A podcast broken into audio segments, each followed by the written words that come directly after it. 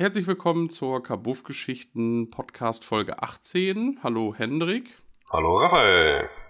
Genau, wir haben diesmal ähm, einen kleinen privaten Notfall gehabt, deswegen ist Malte diesmal nicht dabei. Ähm, wir werden diesmal ein bisschen über die Metal-Musik sprechen, die Hendrik und ich beide sehr gut finden. Und äh, versuchen im Grunde dann die Themen, die wir sonst so machen, aufs nächste Mal zu vertagen, wenn Malte mal wieder dabei ist. Und genau, wir hoffen, dass es euch trotzdem gefällt, wenn es diesmal ein bisschen härter zugeht. Hendrik, wann haben wir uns kennengelernt? Boah, ich weiß es ehrlich gesagt nicht mehr genau. Ich kann mich daran erinnern, ähm, dass du mir das mal erzählt hast, dass ihr zum Kali-Yuga-Konzert nach Wangerooge gefahren seid. Achso, nee, da war ich nicht dabei, da war mein Cousin, meine beiden Cousins sind da, glaube ich, hingefahren. Ah, okay. Gut, dann ähm, war das nur Jochen und Tilo wahrscheinlich, ne? Ja. Okay, dann weiß ich aber auf jeden Fall, dass du irgendwann zu einem Kali-Yuga-Auftritt ins Gulfhaus nach Fechter gekommen bist.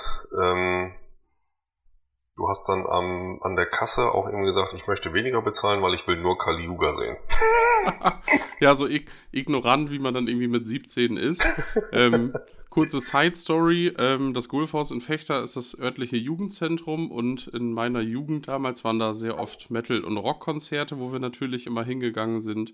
Und ähm, Genau, Kali Yuga, die Band von Hendrik damals, die fanden wir richtig gut und an dem Abend waren wir eigentlich auf einem 18. Geburtstag eingeladen und dann dachten wir, ach, Kali Yuga spielen als erstes. Ich glaube, das war irgendwie auch euer vorletzter Auftritt vor der Auflösung oder so.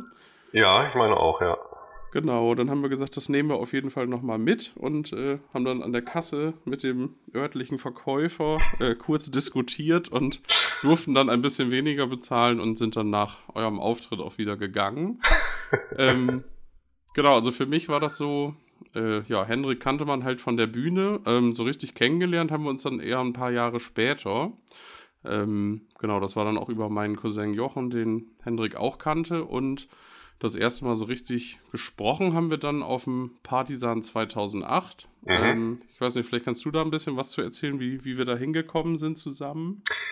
Ähm, ich habe schon lange auf harten Metal gestanden und ich wollte immer mal gerne entweder zum Partisan oder zum äh, Fuck the Commerce fahren. Und ich habe nie Leute gefunden. Und alleine wollte ich nicht. Ähm, ist ja von uns aus auch eine ganze Ecke weg. Da fährt man ja locker mal so vier, fünf Stunden. Ähm, deswegen habe ich es da nie hingeschafft. Und irgendwann hast du mich, glaube ich, angeschrieben oder es war Jochen. Aber ich meine, dass du das warst wie es aussehen würde, ob wir nicht zusammen zum Partisan fahren wollen. Und ich habe mir einen Ast gefreut, weil ich endlich zu diesem Festival komme und Leute gefunden habe, die mir, mir dahin fahren. Und dann ist das Ganze so ins Laufen gekommen. Stimmt, genau. Wir sind dann äh, zu dritt damals noch zum Partisan 2008 nach Bad Berka gefahren. Das ist ja mittlerweile in Schlotheim seit 2011. 11, genau. Ja. Ähm, genau, dann sind wir zu dritt nach Bad Berka gefahren. Ich muss gestehen, da war ich ja noch nicht so alt. 2008 war ich 21. Ähm, war halt vorher irgendwie nur mal auf dem Hurricane gewesen und auf dem Wacken irgendwie dreimal und ähm, hatte da so mit so richtig harter Musik noch gar nicht, also klar habe ich so ein bisschen Death Metal gehört, aber so, ähm, ja, so richtig so ja, ich sag mal, so krasse Sachen live gesehen hatte ich da irgendwie noch nicht. Ich habe zu dem Zeitpunkt irgendwie noch viel so Children of Bottom und In Flames gehört und so. Mhm. Und genau, ich habe gerade noch mal hier das Plakat aufgerufen. Headliner waren Bloodbath, Bolt Thrower und Obituary, glaube ich. Ähm, zusätzlich waren aber ja auch noch Dismember da, weswegen du ja auf jeden Fall mitgefahren bist. Äh, da kannst du ja vielleicht noch mal eine, so eine kleine Anekdote erzählen. Ich habe das Member schon lange und viel gehört und vor allem die Like an Everflowing Stream, das Debütalbum aus dem grandiosen Jahr 91, äh, was ja sowieso einen sehr hohen Stellenwert auch in der Szene hat, äh, mochte ich sehr gerne. Und zu der Zeit habe ich einfach nur, wenn es um Festival ging, habe ich geguckt, welche Bands spielen da und dann bin ich da hingefahren und habe mir die angeguckt. Ähm, durch das Partisan habe ich gelernt, es macht Sinn zu lesen, ob die vielleicht ein Sonderset spielen und sich Bands, die man noch nicht kennt, vielleicht im Vorfeld auch mal anzuhören. War zu der Zeit natürlich noch nicht so einfach. Ähm, mittlerweile kann man das dann ja über Spotify, YouTube, wie auch immer, ganz einfach erledigen. Auf jeden Fall hatten wir schon ordentlich getankt an dem Tag und äh, ich war alles andere als nüchtern und habe bei jedem Lied gedacht, boah geil, den spielen die auch, ich liebe diesen Auftritt. Und äh, irgendwann haben die eine DVD-Box rausgebracht. An der Blood Red Sky war das, glaube ich. Ähm, da habe ich dann gemerkt, dass die auf diesem Auftritt die komplette Like an Everflowing Stream von vorne nach hinten durchgeprügelt haben. ja, lach mich ruhig aus. Auf jeden Fall war ich an dem Abend so hacke, dass ich es nicht geschnallt habe. Aber du fandst den Auftritt trotzdem gut. Das ist ja auch ja. Äh, schön. genau. Ich muss sagen, das Partisan hat mir echt so ein bisschen die Augen geöffnet, ähm, was so härtere Musik angeht. Mir ist übrigens gerade aufgefallen, ich war in dem Jahr auch in, ähm, in Hünxe beim Death Feast Open Air mit ähm, einem guten Freund. Und da habe ich halt sehr viel Death Metal gehört, so wie Dying Fetus und Origin und ich glaube Napalm Death haben die in dem Jahr auch gespielt. Das kann ich gleich nochmal eben nachgucken. Und das Partisan war dann echt nochmal ähm, in die andere Richtung. Also nicht nur Death Metal, sondern halt auch ähm, Black Metal. Also da haben wir ja zum Beispiel Endstille gesehen und ähm, hier Unanimated fand ich ziemlich gut. Oh ja, das war ja, glaube ich, das war, glaube ich, der Reunion-Gig. Genau, das war auch ein Grund, weswegen ich hin wollte. Genau, das war auch echt cool und ähm, ja, für mich als jungen Metaller auch echt nochmal eine coole Erfahrung, mal so ein anderes Festival kennenzulernen. Und äh, ja, wir sind bis heute eigentlich immer hingefahren, außer 2013, glaube ich, ne? Genau, 2013, weil das äh, mit der mit dem Geburtstermin vom ersten Kind kollidierte.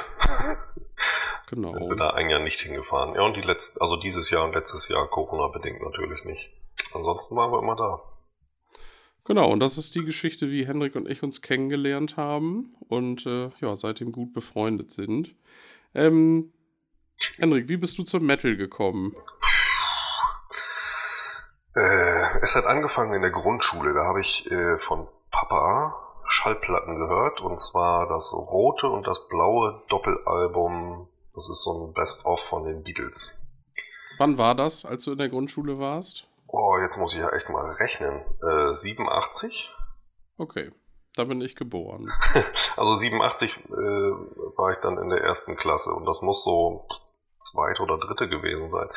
Ich hatte mir die Sachen alle auf Kassette überspielt, beziehungsweise Papa hat das wahrscheinlich für mich gemacht. Ähm, aber in meinem Fantasie-Englisch konnte ich die von vorne bis hinten auswendig. So bin ich, äh, denke ich mal, zur Gitarrenmusik gekommen. Ähm, die nächsten Erinnerungen war, dass ich auf irgendwas richtig abgefahren bin, ähm, als Guns N' Roses die Use Your Illusion 1 und 2 rausgehauen haben und auf MTV das Video zu You Could Be Mine rauf und runter lief. Das war ja auch der Soundtrack von Terminator, der zu der Zeit aktuell war. Ich weiß gar nicht, welcher Teil das war. Ähm, dann bin ich total auf Guns N' Roses abgefahren, also wurde es schon mal härter. Ähm, dann kam Nirvana dazu, wo ich jetzt äh, sagen würde, das ist auch nochmal eine Nummer härter, nicht unbedingt von der Spielart an sich, aber es ist roher. Ähm, und dann gibt es eine Erinnerung, ich weiß auch nicht, warum die sich so bei mir eingebrannt hat. Ähm, da habe ich so Sachen wie Nirvana und Guns N' Roses gehört und hatte nebenbei aber auch schon äh, CDs ausgeliehen beim örtlichen äh, Videoladen. Die hatten auch ganz viel Musik, die man ausleihen konnte. Ähm, und habe die Utopia Banished von Napalm Death auf Kassette gehabt. Die hatte ich mir überspielt. Und zu der Zeit war ich ganz hin und her gerissen und wollte mich eigentlich gerne für eine Musikrichtung entscheiden. Und das war dann an Silvester und ich hatte keine Ahnung, welche Kassette in meinem äh, Tape-Deck steckt und habe einfach auf Play gedrückt und entschieden, die Musik, die jetzt gleich läuft, die will ich den Rest des Lebens feiern. Und dann lief Napalm Death. und so hat sich das dann im Endeffekt eigentlich auch entwickelt. Ja, hätte dich auf jeden Fall schlechter treffen können mit dem Tape, was da lief. auf jeden Fall. ja, wie war das denn bei dir? Also ich weiß, dass du früher großer Children of Bottom Fan warst. Ich weiß durch irgendein Post bei Facebook von dir, dass ich dich auf unserem ersten Partisan an den Black Metal gebracht habe. Ansonsten bin ich mir gar nicht sicher, wie es bei dir abgelaufen ist. Erzähl mal. Genau, ich habe Ende, also mein Vater hört sehr viel Rock und Metal auch. Ähm, der war ja jetzt auch schon ein paar Mal mit auf dem Wacken und auf dem Partisan. so, ich glaube, die ganz krassen Sachen, äh, da ist er auch nicht so begeistert von, aber ähm, ja, so auch so Boat Thrower und so fand, fand er auch richtig gut. Ähm, bei mir war das so, das war auch Grundschule, das muss so 97 gewesen sein habe ich äh, von Papa die Van Halen Best of die erste bekommen. Mhm. Und da war Ain't Talking About Love, Love drauf. Und mhm. ähm, der Song, das Gitarrenriff, das hat mich so richtig umgeblasen. Mhm. Ähm, ich muss zu meiner Schande gestehen, davor habe ich halt mehr so mal einen Song im Radio gehört und mir dann die Maxi-CD gekauft. Also da waren dann so Sachen dabei wie Narcotic von Liquido, äh, mhm. mehrere, mehrere Scooter-Geschichten. Scooter ist cool. Ähm, was ich ganz witzig fand, äh, bis heute verarschen mich meine Eltern damit, dass ich mir damals die Super Richie Maxi CD gekauft habe von dem ersten Song. Tja, das, das machen sie zu Recht, Raphael. Das machen sie zu Recht. Ja, aber ich finde, da, da kann man auch so einen 10-, 11-Jährigen irgendwie mal drüber hinwegsehen. Auf jeden Fall ja. ähm, habe ich mich dann immer mehr für so rockigere Sachen interessiert. Ich weiß noch, in der fünften Klasse zum Zeugnis habe ich von Papa die Ärzte 13 bekommen, die ich echt tot gehört habe, die fand ich richtig gut. Ja, die war auch gut. Ähm, und dann fing das so langsam an, dass ich dann sowas wie ACDC gut fand. Äh, The Who fand ich bis oder finde ich bis heute großartig. ACDC konnte ich irgendwann nicht mehr so viel mit anfangen, aber The Who finde ich richtig gut. Mhm. Black Sabbath habe ich damals ein Best-of auf CD bekommen, finde ich auch bis heute großartig. Und dann fing das halt so langsam an mit so rockigeren Sachen. Und dann hatten wir, jetzt muss ich kurz lügen, ich meine, es war 2003, einen Schul Schüleraustausch bei uns an der Schule mit einer Schule in Ungarn. Mhm. Und da war ein Junge, ich habe seinen Namen leider vergessen, ist aber jetzt auch echt lange her. Der hatte ein Children of Bottom T-Shirt an. Und das war von dem, ich meine, Follow the Reaper, das ist dieses blaue Cover mit dem Reaper drauf. Mhm. Und das habe ich gesehen und dachte, Alter, das ist das geilste Shirt, was ich je gesehen habe. Ähm, und da hatten die gerade die Hate Crew Death Roll rausgebracht, 2003.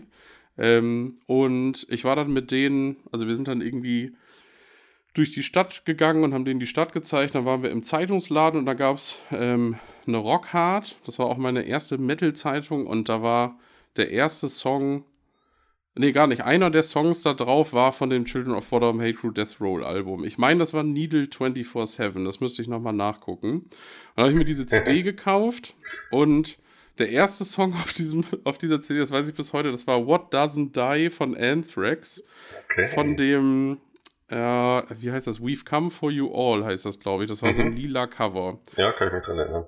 Und da konnte ich irgendwie nichts mit anfangen. Und dann kam dieser Children of Bottom Song und dieses Gitarrenriff und so, das hat mich so umgeblasen und dieser Gesang, den fand ich so krass. Und wenn man irgendwie vorher so Who gehört hat und Ärzte und dann hört man halt irgendwie sowas, das war so richtig so, boah, das ist das Geilste, was ich je gehört habe. Ich werde jetzt nur noch Metal hören. Ja. und ähm, ich bin dann 2003 äh, im Sommer für ein Jahr nach Amerika gegangen als Austauschschüler und hatte da das große Glück, dass mein äh, von meiner Gastfamilie, der Gastvater sozusagen, auch, ähm, ja, eher so, ja, schon Metal gehört hat, aber halt auch viel so Led Zeppelin und so. Mhm. Und ähm, da, da haben wir dann auch Maiden gehört zusammen und Metallica und dann haben wir auch, ähm, äh, was haben wir denn live gesehen in Amerika? Godsmack habe ich auf jeden Fall gesehen. Oh, richtig cool.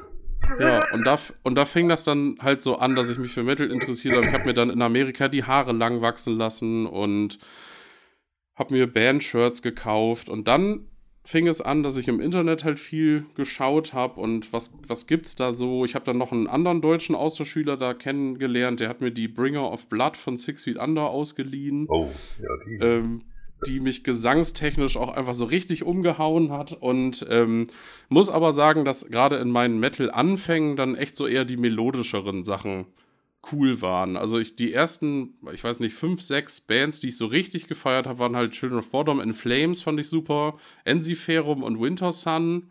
Mhm. Ähm, ja, genau, das waren halt so die Sachen, die ich cool fand. Also Amon Amas auf jeden Fall ist ja auch äh, so melodischer Death Metal, sag ich mal.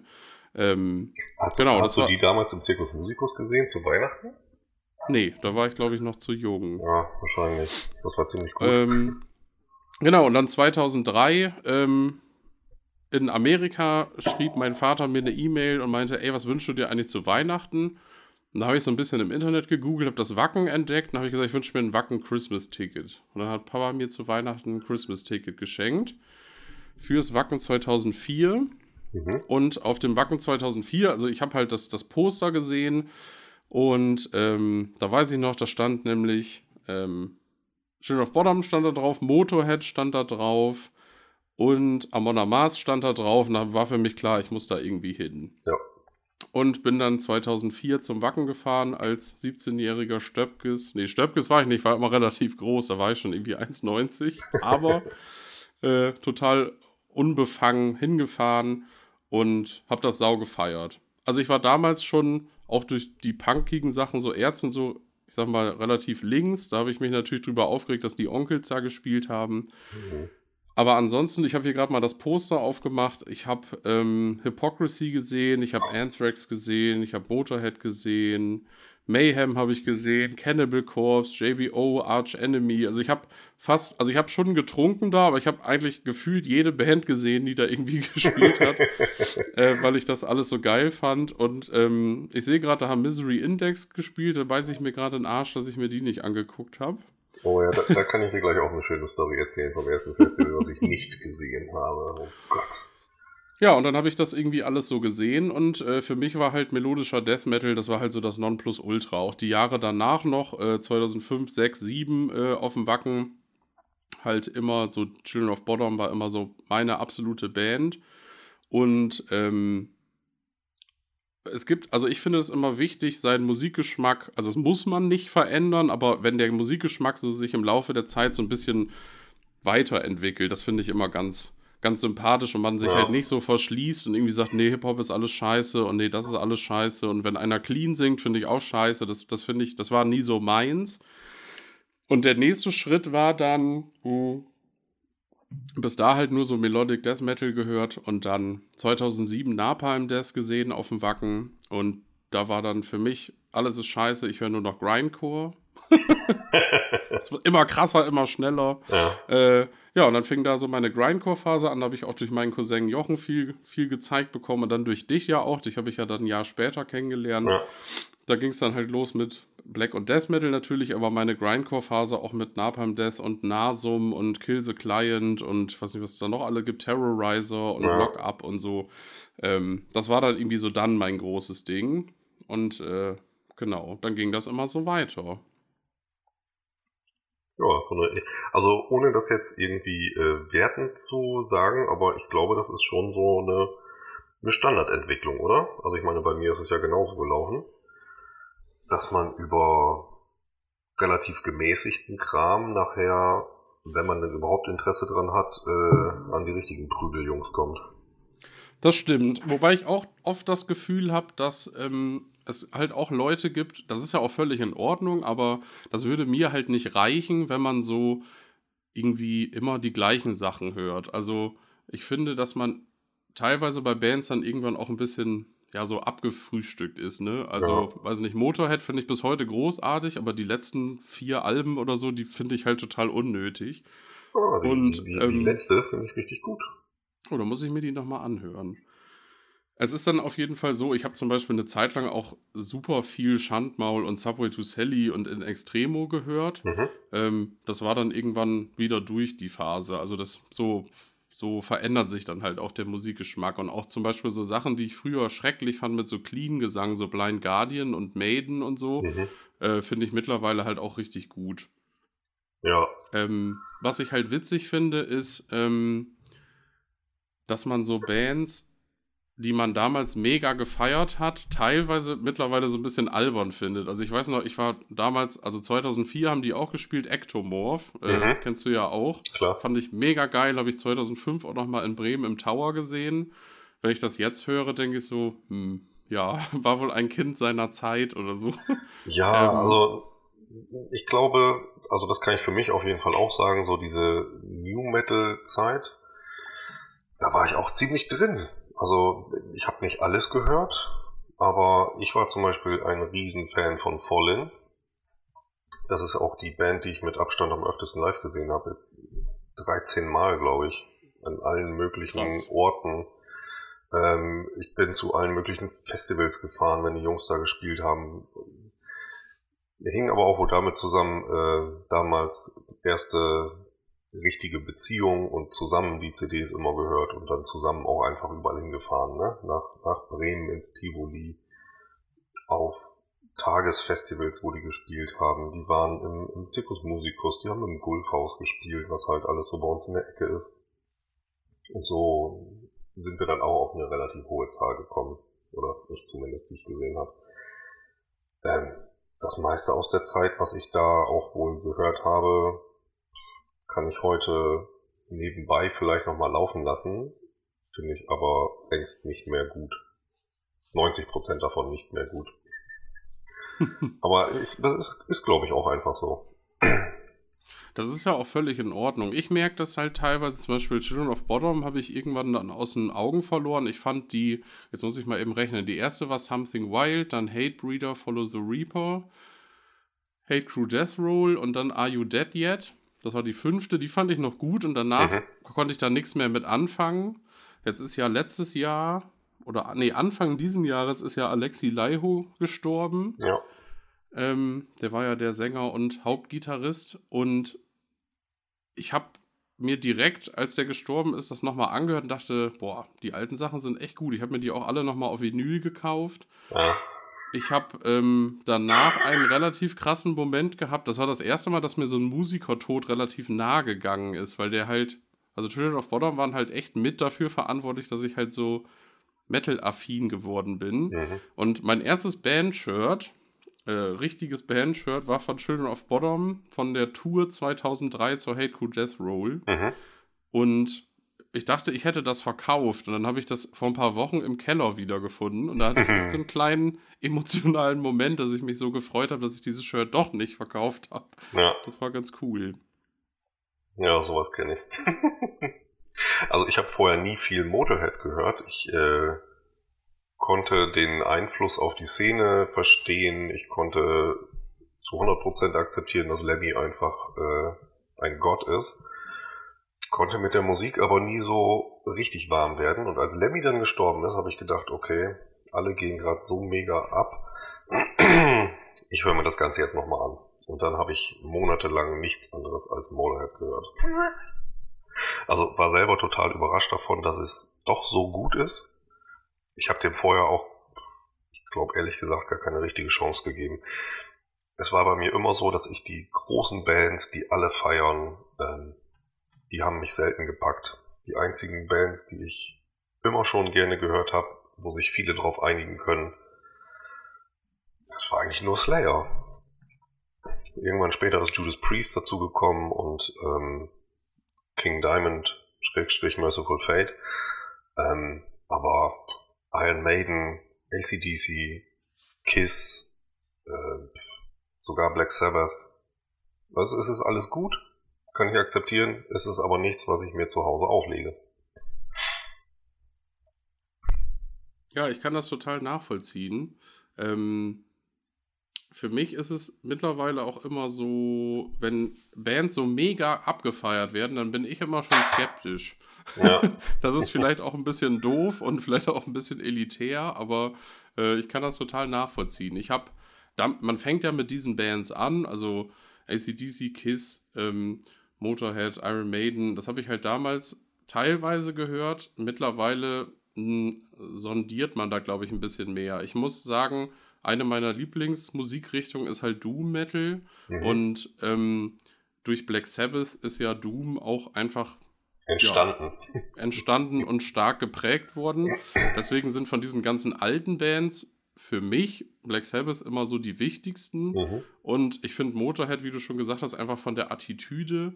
Und ich glaube, das liegt auch daran, das war halt die erste Band, die ich 2004 auf dem Wacken gesehen habe. Also so das erste große Festival in meinem Leben. Und dann die erste Band, die man dann sieht, ist Motorhead. Ja, ähm, ist und, dann ist es, und dann ist es auch noch mega laut. Und also das, das war echt einfach. Ähm, das war sehr prägend und deswegen sind Motorhead für mich auch bis heute sehr wichtig.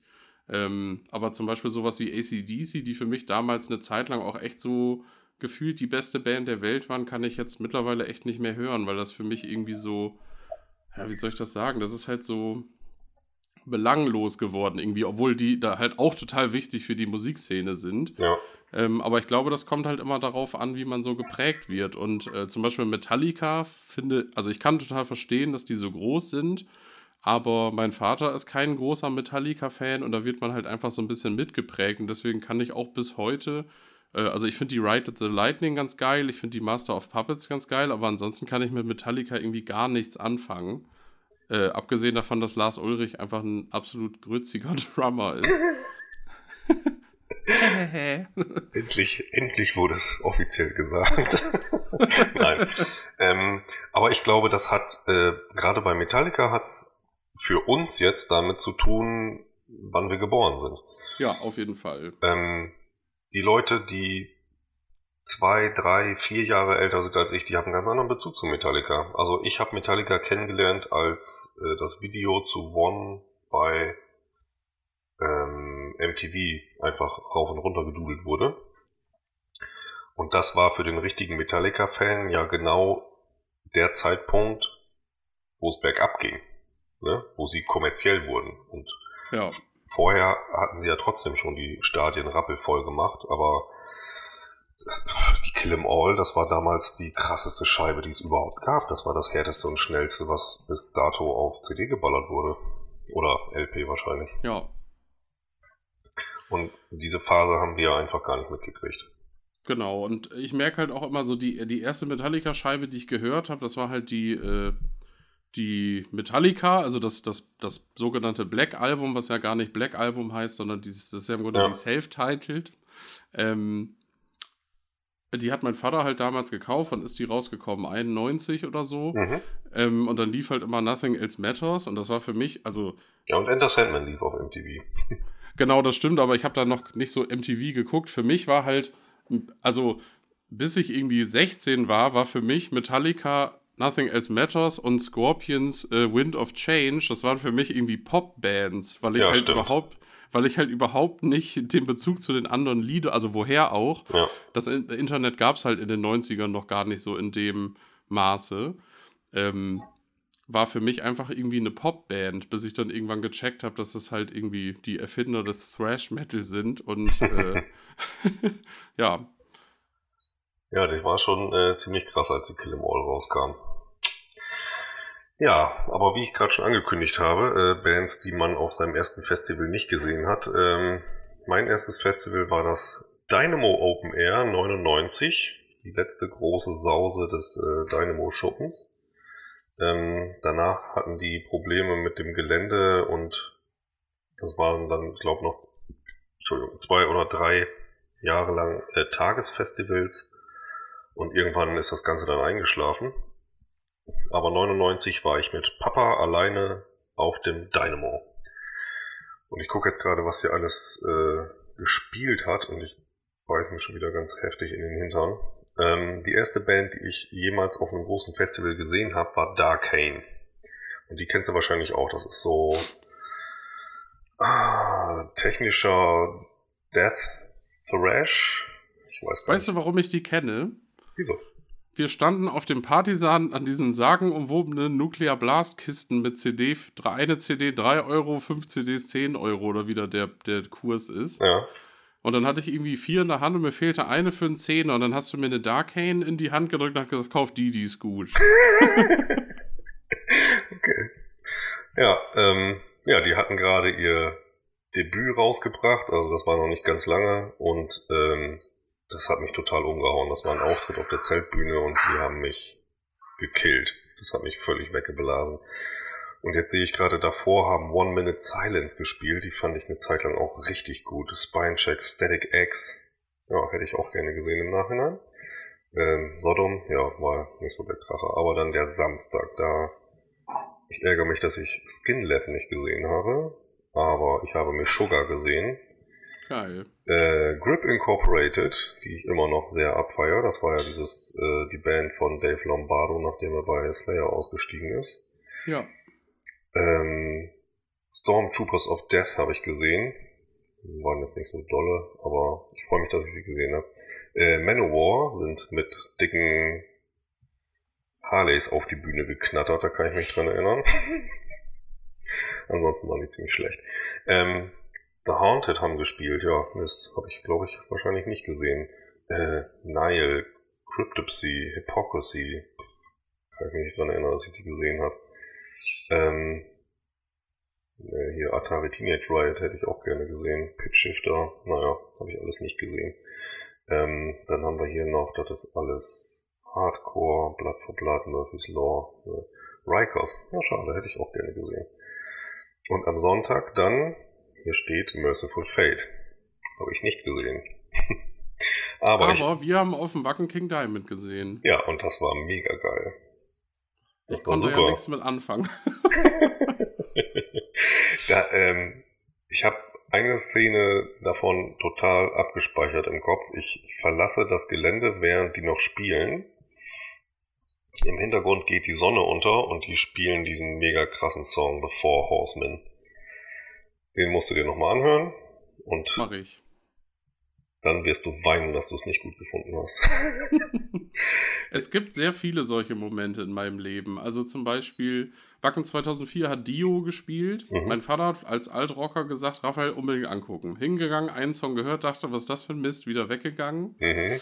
Dann habe ich äh, Wacken 2009 Heaven and Hell gesehen, also äh, hier Gisa Butler und Tony ja. Iommi von Black Sabbath mit Vinnie Appice an, an den Drums und mhm. ähm, äh, halt Dio als Sänger. Fand ich mega geil. Äh, hab mir dann im Nachhinein in den Arsch gebissen, als ignoranter 17-jähriger Dio nicht gut gefunden zu haben. Ja, so hab mir dann, hab mir dann, ja genau, hab mir dann Karten für Dio in Bremen gekauft und dann ist er gestorben. Ja. Und ähm, deswegen, kleiner Tipp an die Leute, die jetzt zuhören, die noch nicht so viele Bands gesehen haben. Nehmt äh, alles mit. Genau. Und das ist dann nämlich, wenn ich mir so alte Wacken-Line-Ups ähm, angucke, es sind halt einfach Sachen, die mich ärgern. Also zum Beispiel Wacken 2005 Dissection haben gespielt. Ich habe mir da irgendwie drei Songs angeguckt und fand es ganz okay. Dann hat sich der Typ irgendwie die Rübe weggeblasen und äh, sowas ärgert mich dann im Nachhinein einfach, dass man mhm. das dann nicht. Oder auch Gorgoros 2008. Äh, fand ich halt doof. Im Nachhinein ärgert mich das halt auch irgendwie, dass ich das blöd fand. Das, war, das war großartig. Niklas Barker hat übrigens Schlagzeug gespielt bei überhaupt. Ja, ich habe äh, mir letztens noch mal so einen Live-Auftritt von denen angeguckt, von, also ein, ein Live-Video von dem Wacken-Konzert. Äh, und mhm. äh, da ist Nick Barker. Und ich wundere mich immer, wie dieser, ich sag mal, eher füllige Mann so schnell Schlagzeug spielen kann. Ja, er hat es einfach drauf, würde ich sagen. Ja.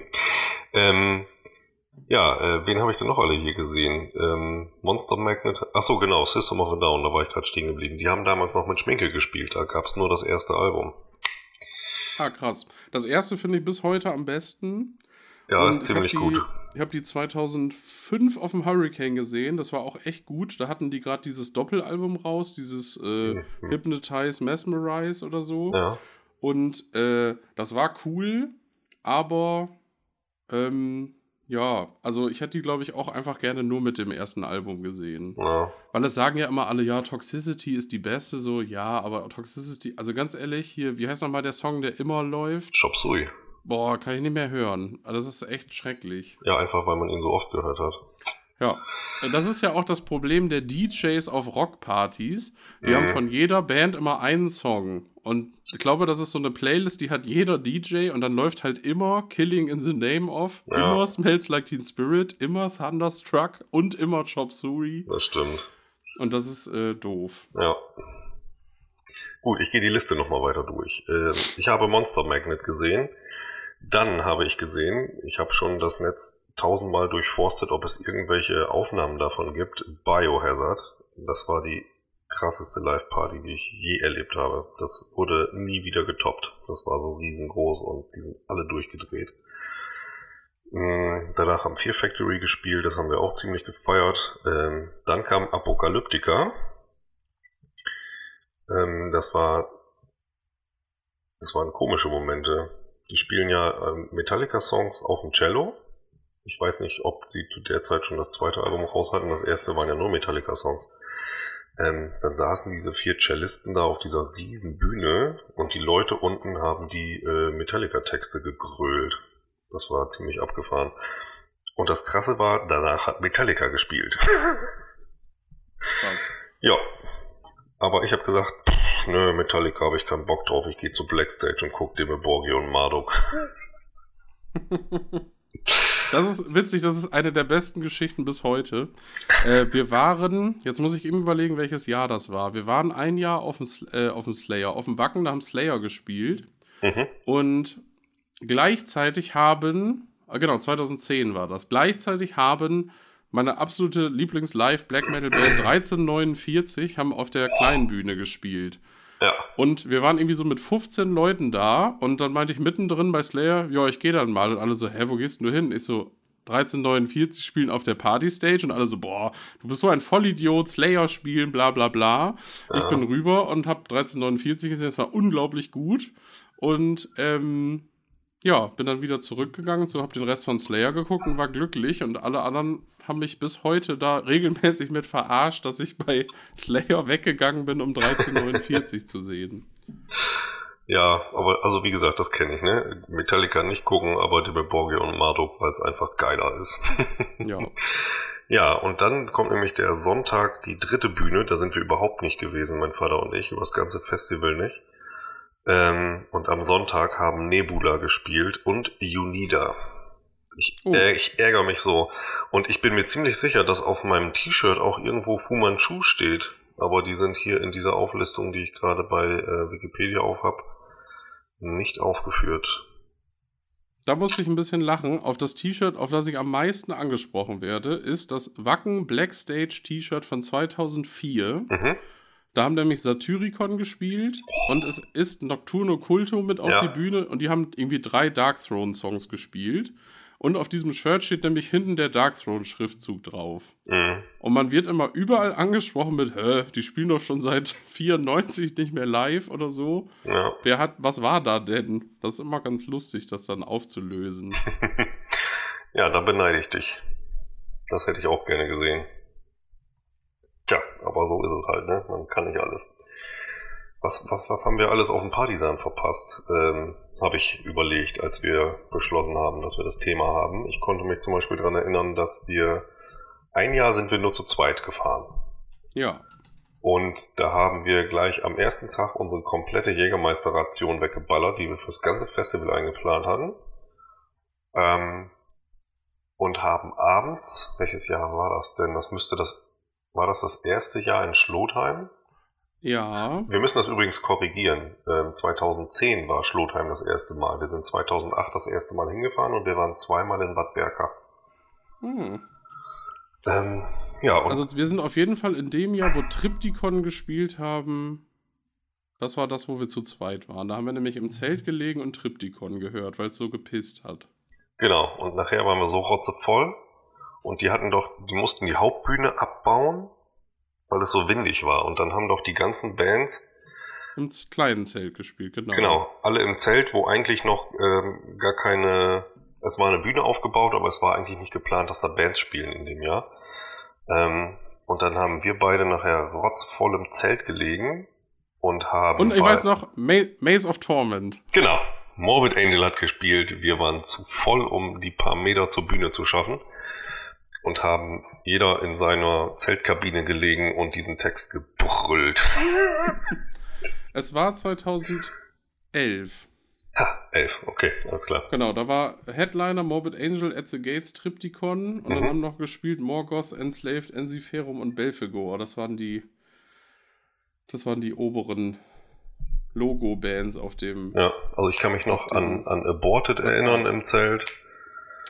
Ja, ähm, genau, 1349 haben gespielt vor Vateien, glaube ich. Boah. Und wir haben, und wir haben äh, nach 1349 muss halt kein Black Metal mehr spielen, weil da im Grunde alles schlecht ist, finde ich. Ja. Da, da wird jetzt Bastian von Amboss uns den Stinkefinger zeigen durch, durch die Leitung. Und ich muss bis heute lachen. 2011 haben ja Truppensturm gespielt. Oh, es war göttlich. Und die haben ja irgendwie Freitag um, also als erste Band auf der Hauptbühne oder so gespielt. Mhm. Und meine ähm, damalige Freundin Caro, die war ähm, äh, an dem Wochenende auf einem Seminar und hat mir dann so geschrieben, na, wie ist es bei dir? Und ich war halt mega voll und habe ihr noch damals von meinem nicht-Smartphone, sondern noch so ein Tastenhandy, habe Mhm. ich geschrieben, alles geil, Truppensturm knattern wie Sau. und das hat sie auf diesem Seminar vorgelesen und dann waren alle so, oh Gott, wo ist der denn? Also so, Genau, ich habe ja gerade schon den Bastian angesprochen. Das ist äh, ein Kollege von uns. Äh, Henrik und ich schreiben nämlich beide für den Online-Blog ambossmag.de. Das ist ein, ein Metal-Online-Blog, für den ähm, ich eine Zeit lang mal CD-Reviews geschrieben habe, aber in den letzten Jahren nur noch zu Festivalberichten gekommen bin, zeitmäßig, und Henrik aber immer noch CD-Reviews und so weiter schreibt. Ähm, Henrik, wann war das erste Jahr, wo du Bericht geschrieben hast fürs Partisanen? Ähm, also das erste Jahr haben wir uns einfach Karten gekauft und sind so hingefahren. Im zweiten Jahr, ähm, da hatten wir uns die Karten, glaube ich, relativ zügig nach dem ersten Festival gekauft, weil da hatten wir schon gesehen, dass äh, Shining bestätigt sind und die wollte ich unbedingt sehen.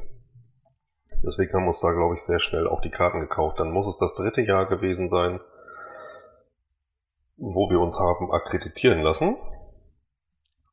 Und das ist dann 2010 gewesen. Das müsste dann der erste offizielle Bericht gewesen sein, den wir als Presse vor Ort äh, gemacht haben quasi. Also von einem Jahr davor mussten wir einen abliefern, den habe ich dann so aus dem Gedächtnis heraus geschrieben. Den muss man halt immer einreichen, damit man sich überhaupt akkreditieren kann. Ja, und seitdem ähm, haben wir jedes Jahr Berichte geschrieben. Ähm, angefangen haben die relativ klein und kurz. Es waren wenige Fotos dabei. Ähm, man hat halt mit seiner Kamera von hinten einfach draufgehalten, um ein Erinnerungsfoto zu machen, nicht um eine, eine hochwertige Live-Fotografie abzuliefern. So. Äh, und nach und nach sind die immer größer geworden, die Berichte. Ähm, wir haben dann auch zugesehen, dass wir so gut wie alle Bands gucken. Das war am Anfang halt nicht so. Am Anfang sind wir hingegangen, weil wir Bock hatten und nebenbei haben wir uns ordentlich den Kopf abgeschraubt. Ähm, ja, aber die wurden dann über die Jahre immer größer, die Berichte. Ähm, wir haben, oder ich habe mich dann auch irgendwann für den äh, Fotograben zusätzlich akkreditieren lassen und dann mit einer äh, guten Kamera darf man dann auch die ersten drei Songs vorne im Fotograben knipsen. Und dadurch wurden die Fotos dann auch immer besser. Und ähm, der letzte Bericht war eigentlich so mit der größte, der von 2019. Ähm, mein Bruder Philipp, der ist dann auch noch mit eingestiegen ins, ins Amboss. Und der hat äh, Video-Interviews gemacht und hat dann auch ein quasi Video-Rückblick des Festivals. Also er hatte sich ein paar Bands rausgesucht, hat mit denen geschrieben, ob die Bock drauf haben, Interview, der durfte die dann live filmen und hat das dann ziemlich cool zusammengeschnitten. Ähm, ich habe noch ein Video-Interview mit einer meiner liebsten Bands seit langem, The Crown, geführt. Ähm, ja, und das war bis jetzt auch ehrlich gesagt so das geilste Jahr. Wir haben die Jungs von Boah, Schnitt.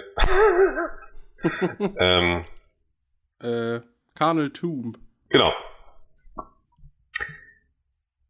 Wir haben die Jungs von äh, Carnal Tomb kennengelernt, ähm, Oldschool Death Metal aus Berlin. Ähm, Philipp hatte ein Interview mit denen gemacht und die waren dann auch bei uns äh, am Campingzelt. Und die sind dann später mit Allemann noch vorbeigekommen. Und wir waren dann auch mit Allemann bei uns. Und dann haben wir zusammen die Tassen kreisen lassen mit Eierlikör und Uso-Likör und was weiß ich nicht alle. Das war ein ziemlich geiler Abend. Genau, ich fand 2019 auch am coolsten. Ich habe ja am Anfang nicht mitgeschrieben, da hast du das ja noch mehr oder weniger alleine gemacht. Ja. Genau, und irgendwann ich, bin ich dann auch voll eingestiegen und ähm, ja, habe mich dann ein bisschen mehr aufs Schreiben konzentriert und ihr habt dann ja Fotos und Video gemacht. Und also Ja. ihr schreibt natürlich auch mit, aber ich schreibe halt nur und mache halt keine Fotos, das kann ich nicht so gut, aber schreiben kann ich ganz gut. ähm, genau, und dann fand ich ja noch cool, wir haben ja letztes Jahr, weil ja das Partisan wegen Corona nicht äh, gewesen ist, haben wir nochmal einen Rückblick geschrieben, ähm, wo wir alle Partisane, Partisans nochmal Revue haben passieren lassen. Genau. Und ähm, genau, den, das Video und den, den Zusammenschnittbericht können wir ja auch unter dieser Folge nochmal verlinken, falls das jemanden interessiert. ja, klar. Ja. Wo du gerade sagst, dass wir Karnel Toom kennengelernt haben, da können wir ja auch nochmal sagen, wir haben ja auch noch Cryptic Brood kennengelernt, mit dem wir dann auch schon danach nochmal gecampt haben zusammen. Genau, und, das war ähm, ein paar Jahre vorher, haben die zufällig neben uns gezeltet, ja. Genau, und wir haben ja da echt schon einige Bands kennengelernt, was auch echt immer ganz schön ist, wenn man dann wieder auf einer Veranstaltung ist und sich mal wieder trifft. Ja, Und mit Cryptic Brood habe ich ja mit meiner Band auch schon mal gespielt. Da kann ich ja gleich noch mal kurz was zu erzählen. Ähm, Henrik, du spielst ja auch äh, seit einiger Zeit wieder in, oder singst mittlerweile wieder an einer Band. Magst du da mal kurz was zu erzählen? Äh, ja gerne. ähm, Karl Juger hatten wir ja vorhin schon angesprochen. Die Band gab es von 99 bis äh, 2005. Genau. Das war, es war quasi so in zwei, zwei Phasen unterteilt. Ähm, von 99 bis 2002 war eine Besetzung und danach kam so ein kleiner Cut und dann hatten wir in einer anderen Besetzung nochmal drei Jahre. Ähm, dann ist das Ganze aber auseinandergegangen und ähm, ich wurde von einer befreundeten Band gefragt, die brauchten noch einen Sänger, leider keinen Gitarristen. Ich habe vorher Gitarre gespielt und nachher den Gesang übernommen. Ähm, bei Until I Sleep war ich dann ausschließlich der Sänger. Ähm, Karl Juger war, ja, sich selbst musikalisch beschreiben. Das könntest du vielleicht besser. Ich würde sagen, das war irgendwo zwischen Rock, Stoner und So New Metal würde ich New mal Metal. sagen. Ja, genau. Ja, das kommt hin. Irgendwo so eine, so eine gute Mischung. Ähm, da waren wir hier im, im großen Umkreis, ich sag mal unser Landkreis Fechter plus Kreise drumherum, also Kreis Diepholz, Kreis Kloppenburg. da hatten wir schon relativ äh, großen Namen für die Größe der Band, die wir waren. Ähm, Until I Sleep war dann, ja, wir haben uns immer als Metalcore beschrieben, weil es das relativ gut getroffen hat, haben uns selber aber eigentlich nicht unbedingt in, der, in dieser Szene gesehen. Ähm, das waren zehn Jahre. Von Ich fand bei 2000 Until I Sleep passt Metalcore ganz gut. Es war kein Metalcore, aber es war trotzdem eine Mischung aus Metal und Hardcore. Also das Genau. ist so. Das Genau, habe das- ich, glaube ich, auch mal in einem CD-Review von euch geschrieben, als ich euer, eure letzte EP, war das, glaube ich, gereviewt Ja. habe. Ja, die ist übrigens jetzt genau zehn Jahre her, die war 2011. Krass. Ja, krass. Ähm, ja, genau, wir haben auch immer gesagt, es ist Metal, es ist Hardcore, aber wir haben es nicht als Metalcore gesehen, aber passte schon. Also die Bands, mit denen wir zusammen gespielt haben, die waren schon Metalcore. Ähm, ja, das hat sich dann auch irgendwann verlaufen, weil es dann sechs Bandkinder gab und es einfach immer schwieriger wurde, die Zeit dafür aufzubringen. Dann habe ich ein paar Jahre keine Musik gemacht, ähm, hab dann aber durch einen Zufall äh, unseren alten Schlagzeuger, den Kalle, an äh, Aeon of Disease weitervermittelt. Die waren auf der Suche nach einem Schlagzeuger und ich habe Kalle angeschrieben und gesagt, hier, wenn du Bock hast, äh, fahr doch mal hin. Die brauchen jemanden, vielleicht kommen die ja zusammen. So, äh, die sind, die spielen auch bis heute noch zusammen. Ähm, und er hat dann irgendwann gesagt, du Henrik, äh, Fallen Saints brauchen einen Sänger. Meld dich da doch mal. Ja, und dann habe ich mit den Jungs von Fallen Saints geschrieben. Und da bin ich jetzt seit äh, vier Jahren dabei. Also die Band gibt es schon ewig. Die haben sogar schon mal auf dem Partisan gespielt. Weißt du noch in welchem Jahr? Oh, ich glaube 2003. Ah, okay. Ich habe das irgendwann mal nachgeguckt, aber ich bin mir nicht mehr sicher. Ich meine, es war 2003. Ähm, ja, da ist der langjährige Sänger ausgestiegen und die haben schon ziemlich viele geile Gigs gespielt. Äh, waren Hauptact vor Boat Thrower bei einem Konzert in Holland. Und das war, glaube ich, irgendwie das letzte Konzert in dem Schuppen, was stattgefunden hat oder so.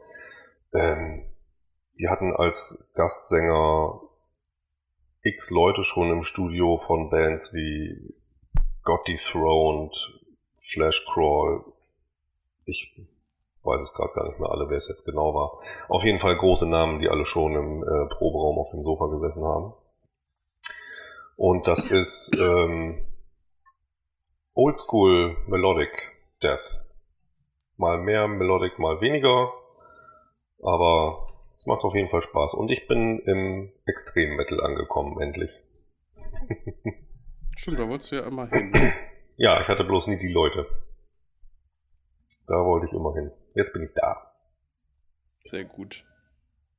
Ja, ähm, was können wir denn noch sagen? Wo wir schon gesagt haben, wir haben Cryptic Brood und Carnal Tomb kennengelernt, ähm, Video-Interview mit The Crown. Mein Bruder hat die Interviews gemacht mit Carnal Tomb, mit Slacked, mit Night Death. Demon. Genau, Death Ride auch. Death Ride. Die haben aber nachher gesagt, die möchten doch nicht, dass das mit in dieses Video kommt. Ach ja, stimmt. Das ist in diesem Video nicht mit drin, falls die Leute sich nachher wundern, die sich das angucken. Ähm, ja. Äh, wen hast du denn mal getroffen übers Amboss? Gibt's da Musiker oder irgendwelche Bekannten aus dem Publikum, die du durch Zufall getroffen hast? Durchs Amboss oder durch äh, deine Band? Du, von der kannst du ja erstmal erzählen, vielleicht. Das finde ich, eigentlich interessanter gerade. Genau, ich spiele bei Ebbe aus Bremen. Wir machen so eine Mischung aus Black Metal und Doom Metal. Ähm, haben angefangen mit so ein bisschen plattdeutschen Texten. Das hat, hat sich aber relativ schnell als schwierig rausgestellt. Also sind immer noch einige Stellen auf Plattdeutsch, aber insgesamt hat man da einfach nicht so die Wortvielfalt wie im Englischen oder im Deutschen. Mhm. Ähm, genau, wir sind jetzt gerade im Songwriting für ein neues Album. Das soll nächstes Jahr rauskommen. Das kann ich ja schon mal anteasern. Und ähm, genau, ich merke immer, dass äh, man übers Partisan und auch über die Band halt viele Leute kennengelernt hat. Also ähm, einmal die Cryptic Brute Jungs aus äh, Braunschweig bzw. Wolfsburg. Ähm, ist immer wieder schön, diese Treffen. Mit denen haben wir auch schon eigentlich zweimal gespielt. Da ist aber leider Steffen krank geworden von Cryptic Brute, der Drummer. Ähm, deswegen haben wir nur da bei denen gespielt, aber er war leider nicht dabei. Ähm, ansonsten für mich so große Konzerte war, wir haben einmal vor Ulta gespielt. Das ist ja so eine meiner wichtigsten und liebsten Black Metal Bands. Ähm, kennengelernt äh, muss ich immer dran zurückdenken, als wir mal Tompa von Lock Up bzw. At the Gates vom Oh ja. Subway in Tilburg abgefangen, also abgefangen, aufgegabelt haben, weil er etwas verloren durch die Stadt geirrt ist und ihn dann mit zum, wie heißt das noch, N3 oder so, da diese Location. 0, 013 heißt das, glaube ich. 013, genau, zu der Location vom Neurotic, damals noch Neurotic Deathfest, mittlerweile Netherlands Deathfest mitgenommen haben. Das war cool. Oh, ja. ähm, dann auf dem Netherlands Deathfest haben wir dann ja auch äh, durch dich dann Brodequin oder Brodequin kennengelernt. ja. Brutal Death Metal Band aus Amerika, mit denen wir eigentlich nur ein kurzes Interview machen wollten und dann da irgendwie zweieinhalb Stunden rumgesessen haben und irgendwie geschnackt haben. Und Bier getrunken und Spaß gehabt und göttlich. Das war so geil. Und das ist halt irgendwie schön, finde ich, dass man gerade in der Metal-Szene oder auch eher in dieser undergroundigen Metal-Szene, wo wir halt unterwegs sind, halt, man hat halt nicht dieses Gefühl, oh, das ist jetzt der Künstler, den spreche ich mal lieber nicht an, sondern es ist Mhm. halt immer eher dieses, wir sind trotzdem alle Musikfans und man kommt irgendwie ins Gespräch und labert über Musik und hat halt nicht das Gefühl, dass man irgendwie nach oben sprechen muss, weil das irgendwie so krass berühmte Leute sind, sondern einfach die meisten Leute in der Szene haben ja auch einfach noch eigene Jobs und machen das halt nicht hauptberuflich. Und ich finde, das merkt man total, dass da halt relativ wenig Leute abgehoben sind. Und das macht es für mich irgendwie total schön. Ja. Also ich habe ja ähm, vor dem Amboss auch schon beim 8-Ball Magazin mitgeschrieben, das gibt's mittlerweile gar nicht mehr. Ähm, und da waren wir damals mit so einer relativ festen Truppe jedes Jahr auf dem äh, With Full Force. Da habe ich schon ziemlich viele Leute getroffen. Ähm, unter anderem äh, Jonathan Davis von Korn, den ich getroffen habe. Äh, Phil Anselmo hat mir ein Autogramm gegeben. Und wo du gerade sagtest, man spricht nicht nach oben, es sind halt auch Musikfans. Äh, Phil Anselmo war der Einzige, ich habe kein Wort rausgekriegt und meine Knie haben gewackelt. das, äh, dabei bin ich noch nicht mal so riesengroßer Pantera-Fan, aber Down finde ich schon ziemlich geil. Und Phil Anselmo ist einfach eine Type, ne? Also. Ja. Ja. ähm, ich habe ziemlich viele Interviews gemacht auch. Ähm, die meisten waren zwar online,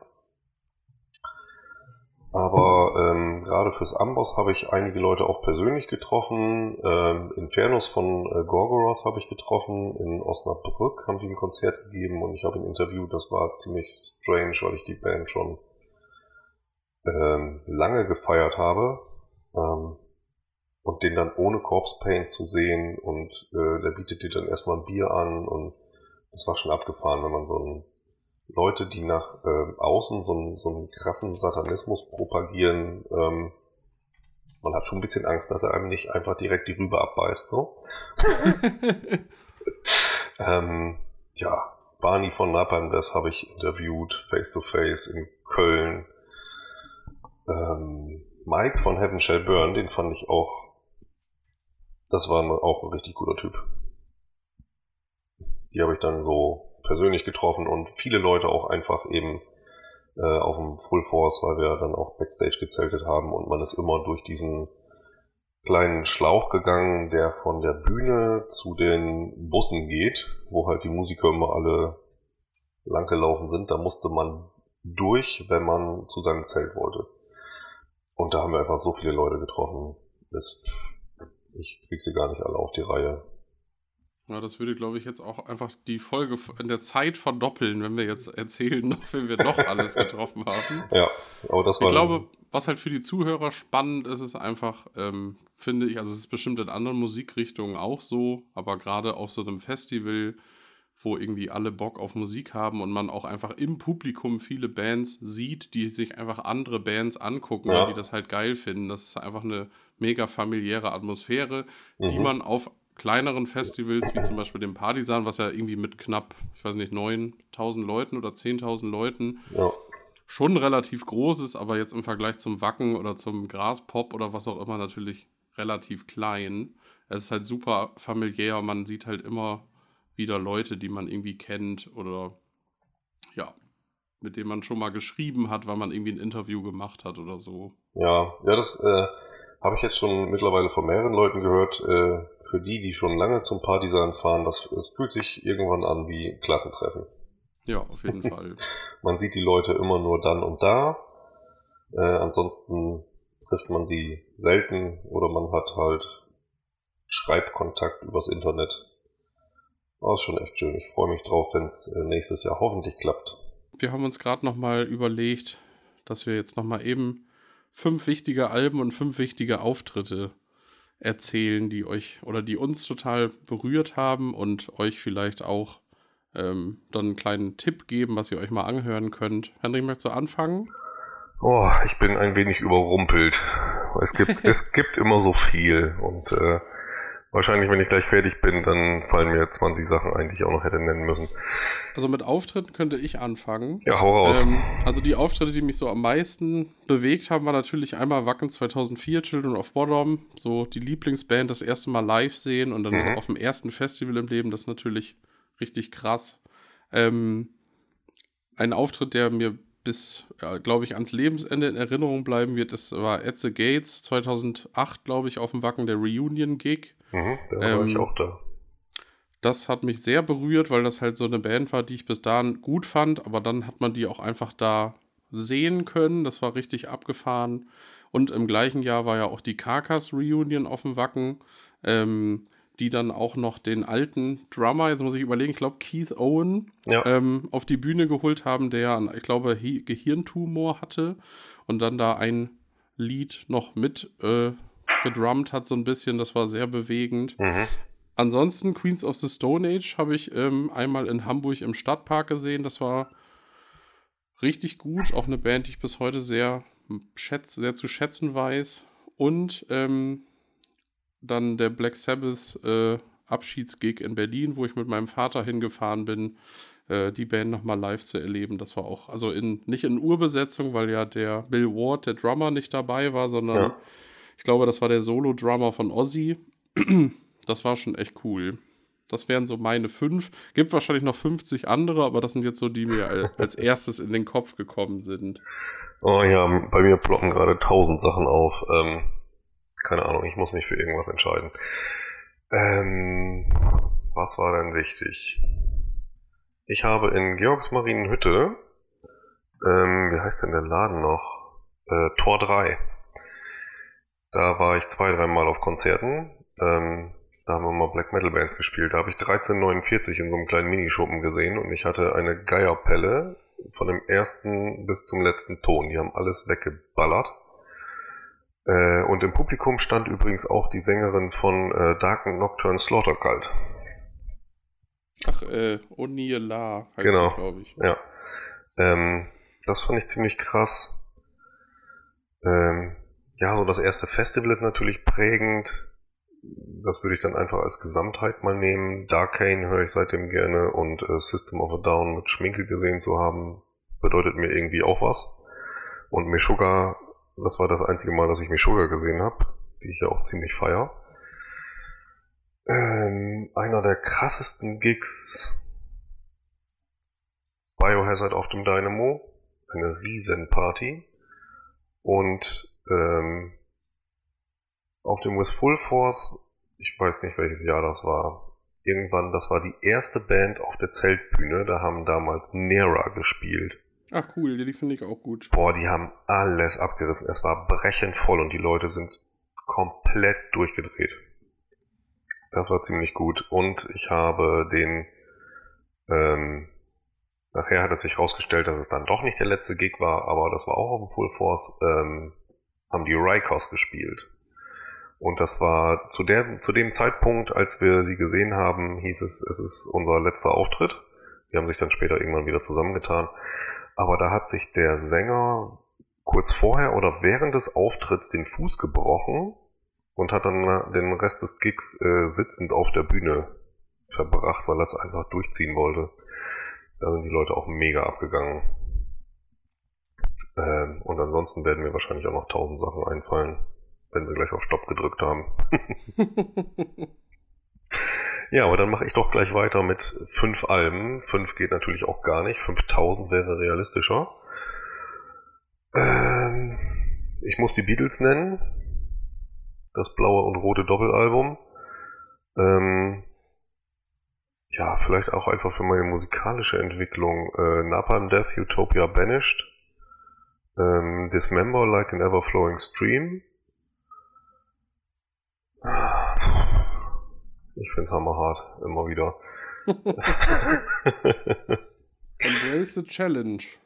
Tja, ich bin echt überfordert, ich weiß es nicht. Dimmelborgie, die Enthroned Darkness Triumphant, die hat mich damals äh, zum Black Metal gebracht.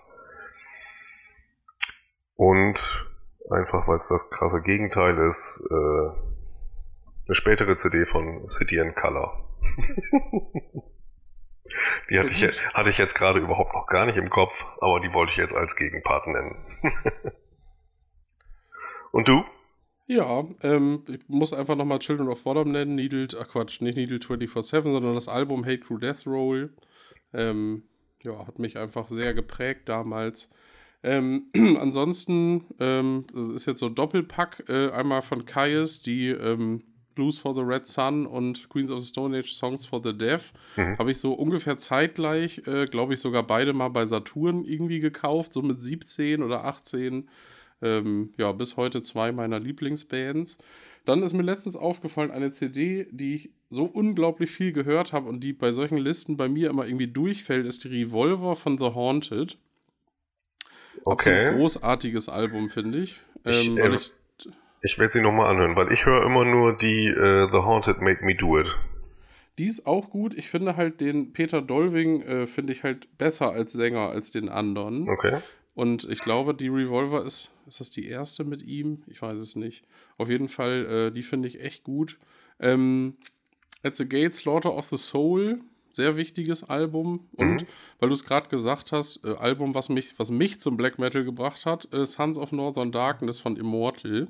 Oh, ja. Ähm, Finde ich auch richtig gut. Könnte ich jetzt auch noch eine Stunde so weitermachen und irgendwelche Alben sagen, die ich wichtig fand. äh, wir haben vorhin über The Who geredet, das sage ich jetzt noch. Äh, Live at Leeds, Live-Album. Bin eigentlich kein Live-Album-Fan, aber die Live at Leeds von The Who sehr, sehr gut und ähm, ja, hat mich, glaube ich, damals auch so mit als erstes richtiges Gitarrenmusikalbum so gepackt. Ah, okay. Also ich äh, stehe auch nicht auf Live-Alben, außer im Grindcore. Die Live-Alben finde ich super. Ich mag dieses Live-Album von Nasum und äh, die Live-Geschichten von Napalm Death. Genau, ja, gehen auch äh, immer. Die, wie heißt die? Doom? Doombringer. Ja, die ist mega gut. Ja, die habe ich mir damals gekauft. Ich wollte was von Nasum haben und ich, es stand nirgendwo dabei, dass das ein Live-Album ist. Äh, habe mir die gekauft, weil ich nicht wusste, dass es ein Live-Album ist. Und du legst die CD rein, du hörst Publikum und dann, hallo, We are Nasum from Sweden. Oh. Das ist das erste, als du das gesagt hast, das war das erste, was ich im Kopf habe. Nasum from Sweden. ja, ach, ist doch schön mal so zu schwelgen ein wenig, oder? Auf jeden Fall. Henrik, es hat mir sehr viel Spaß gemacht. Ähm, ich verabschiede mich schon mal. Henrik hat, glaube ich, noch einen Geburtstagsgruß, habe ich gehört.